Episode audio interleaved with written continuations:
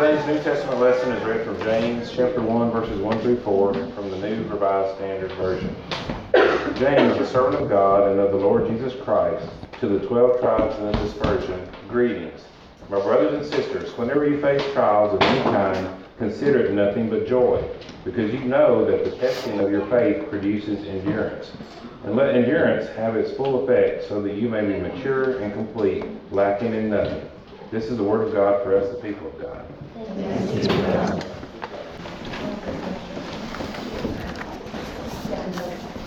Well, you are invited to have your Bibles open to the scripture that was read from the book of James, uh, James chapter 1.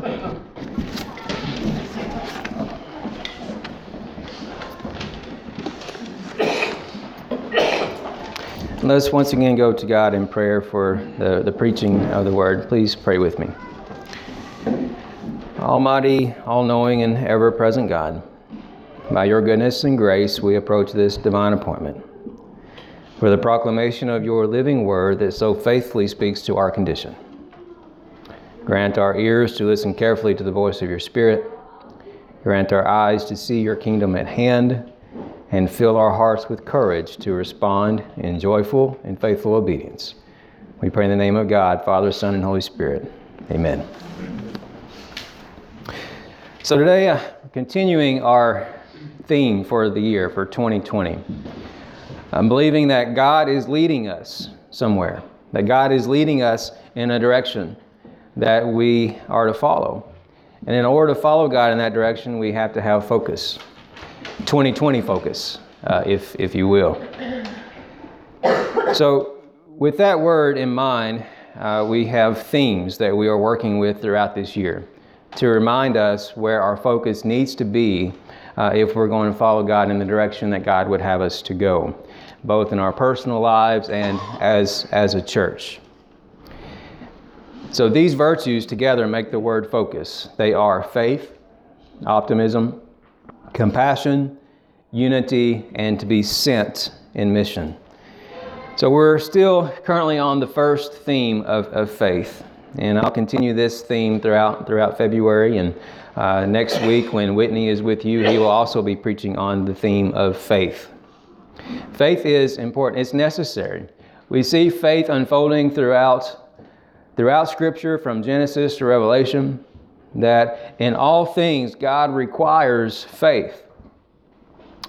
We enter into our life with Christ by faith. We, we say yes to Jesus by faith. We, we continue to grow our, our faith doesn't just end whenever we accept Jesus as our Savior. There's, there's an ongoing process that the Holy Spirit is doing in our lives, that we, that we would grow up in our faith, that we will mature in our faith. You see, God would not have us to simply, to simply stop growing. It's a lifelong process. And our faith is continually tested time and time again just as was read in, in the psalm this morning, a reminder to, to God's people that, that even in times of, of the Exodus, whenever they were wandering in the wilderness, God provided. God provided water and manna, even when it seemed hopeless. And God even tested their faith. And God continues to do that in our lives for our good. Each week I've shared this definition of faith, a, a definition that, um, that, that I would like to suggest that it means to, to be a people of faith and to live with faith. That faith is daring to live into the unseen and the unknown, believing in what can be until it is. Faith is daring to live into the unseen and the unknown, believing in what can be until it is. You see, faith is about moving between what is known into the unknown, and that can be very scary. But we see that time and time again, God shows up to do that for God's people. That God is continually moving God's people from, from bondage and captivity into freedom in Christ. And there's a, a process unfolding in our own lives as we live into this. and that God is doing something in us. And I believe God is doing something in, in us as a church in this season. In this season that we are living into in, in this year, for all the unknowns that we may be facing. That God is doing something to build us into our faith, to renew within us a, a faith. The disciples have learned the lesson that faith is born out of the storm. Um, as we've explored this, this idea of faith, uh, we began with examples uh, from Matthew, two examples where the disciples were caught in a storm. And we've learned that it's, it's easy to have faith and believe that the boat is going to make it across the lake whenever the water is calm and the sky is sunny. But whenever storms come, we are tempted to give in to doubt. And that is true in our lives in Christ as well. And what we learn as we grow and as we continue to exercise our faith, what we learn is that faith is born. Faith is born and is nurtured not, not when the weather is calm and fair, but under the pressure.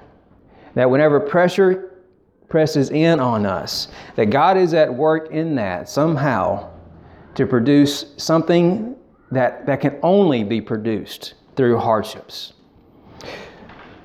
We see the first that Jesus is at work in our lives to draw the focus of our faith higher, higher above the storms and the circumstances. When we allow this, the pressure of the circumstances to, to draw our focus and our attention away from Christ, we, we are prone to give in to the temptation to, to, to doubt and complaining. And God is at work to draw our focus above all of that, above all of those pressures.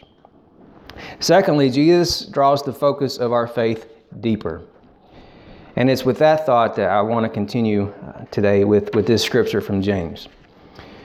Now, James is writing to a group of believers who are scattered. Uh, in verse 1, it describes the 12 tribes of the dispersion. There's a little bit of Bible history involved with, with interpreting this.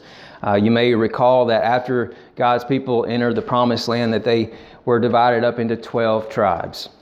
And throughout the history of, of Scripture, there have been seasons where, where God's people have been scattered because of uh, oppression, uh, fleeing from danger. And now, in the New Testament context, that the new empire, the new power, the Roman Empire, is pressing in and, and creating an environment where those who believe in Jesus are forced into, into hiding and, and to, to, into scattering.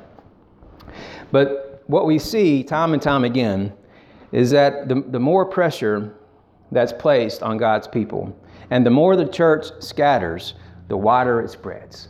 That God takes the, the pressures of the time to use for His purposes, for advancing the gospel. That was true in the days of James, and that's true even in our own lives today. See, friends, the work of God in our lives is not to make life easy. I wish it were. But the work of God in our lives is to strengthen us for the day, for the time that we live. The work of God is to strengthen our faith from the inside. You see, and Jesus draws the focus of our faith deeper. First, I would say that Jesus draws the focus of our faith to a deeper joy. A deeper joy. Look with me in verse 2. James says, Whenever you face trials of any kind, consider it nothing but joy. I don't know about you, but that's not the news headline I would like to see first thing in the morning, right? There are times when, when we must face difficult circumstances. Now, we don't go into, we don't search out difficult circumstances, and we don't go into our day looking to, to find trouble, right? But whenever trouble finds us, it is those moments that God is at work. And there are times that faith requires that we, that we may go through hard times or sorrows in order to get to joy. You see, before the disciples of Jesus could witness the joy of resurrection, they had to witness the sorrow of the cross. There is a reality at work in that, in, in the crucifixion and in the resurrection, that is the way that God does things. And God does that even, even, even in our lives. Sometimes God will call, require of us that we, that we enter into a season of great sacrifice, only so that God can produce a, a greater joy. And we live in a culture of that increasingly values the opposite of that. A culture that increasingly values the happiness that can be found in instant gratification. To find a way to shortcut and subvert the, the process of, of getting to, to something that's good. See, sometimes we, we settle sometimes in life for what is good, but giving up the best. And what God is often inviting us into is, is to learn to live a pattern of, of purpose that, that's, that's saying no to what may be good in order to say yes to what is best for us. You see, there's a difference between happiness and joy. Happiness is something that can be fleeting. Happiness can come to us in, in many forms. Um, but joy is deeper than that. Joy is something that's sustaining, even whenever circumstances may say otherwise. And this morning we had a conversation in Sunday school about what produces joy. And I'm convinced that, that gratitude is absolutely essential if we're going to truly find joy. And we can pay attention to our thoughts and our words. And it is easy to get into a rut of, of complaining. But whenever we do that, what happens is that we, we allow the enemy to rob our joy. But if we instead, in the midst of those hard times, find something to be grateful for, and there's always something to be grateful for, even when it's hard to find.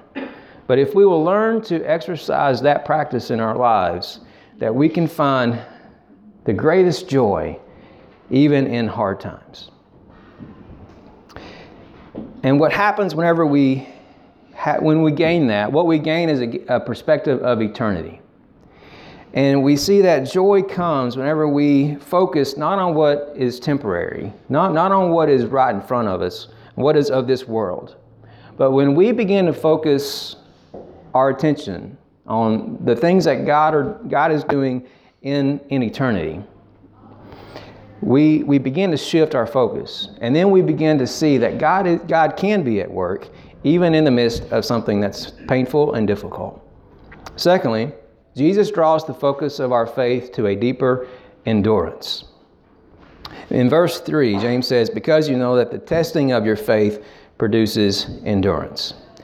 I don't know about you, but I don't always like tests, right? It, it, testing is, is not exactly fun.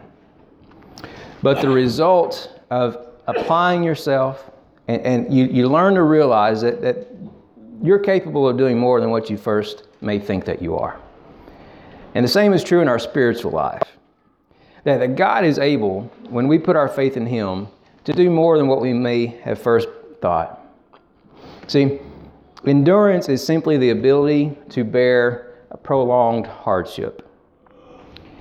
Eugene Peterson, in his book, Long Obedience in the Same Direction, puts it this way.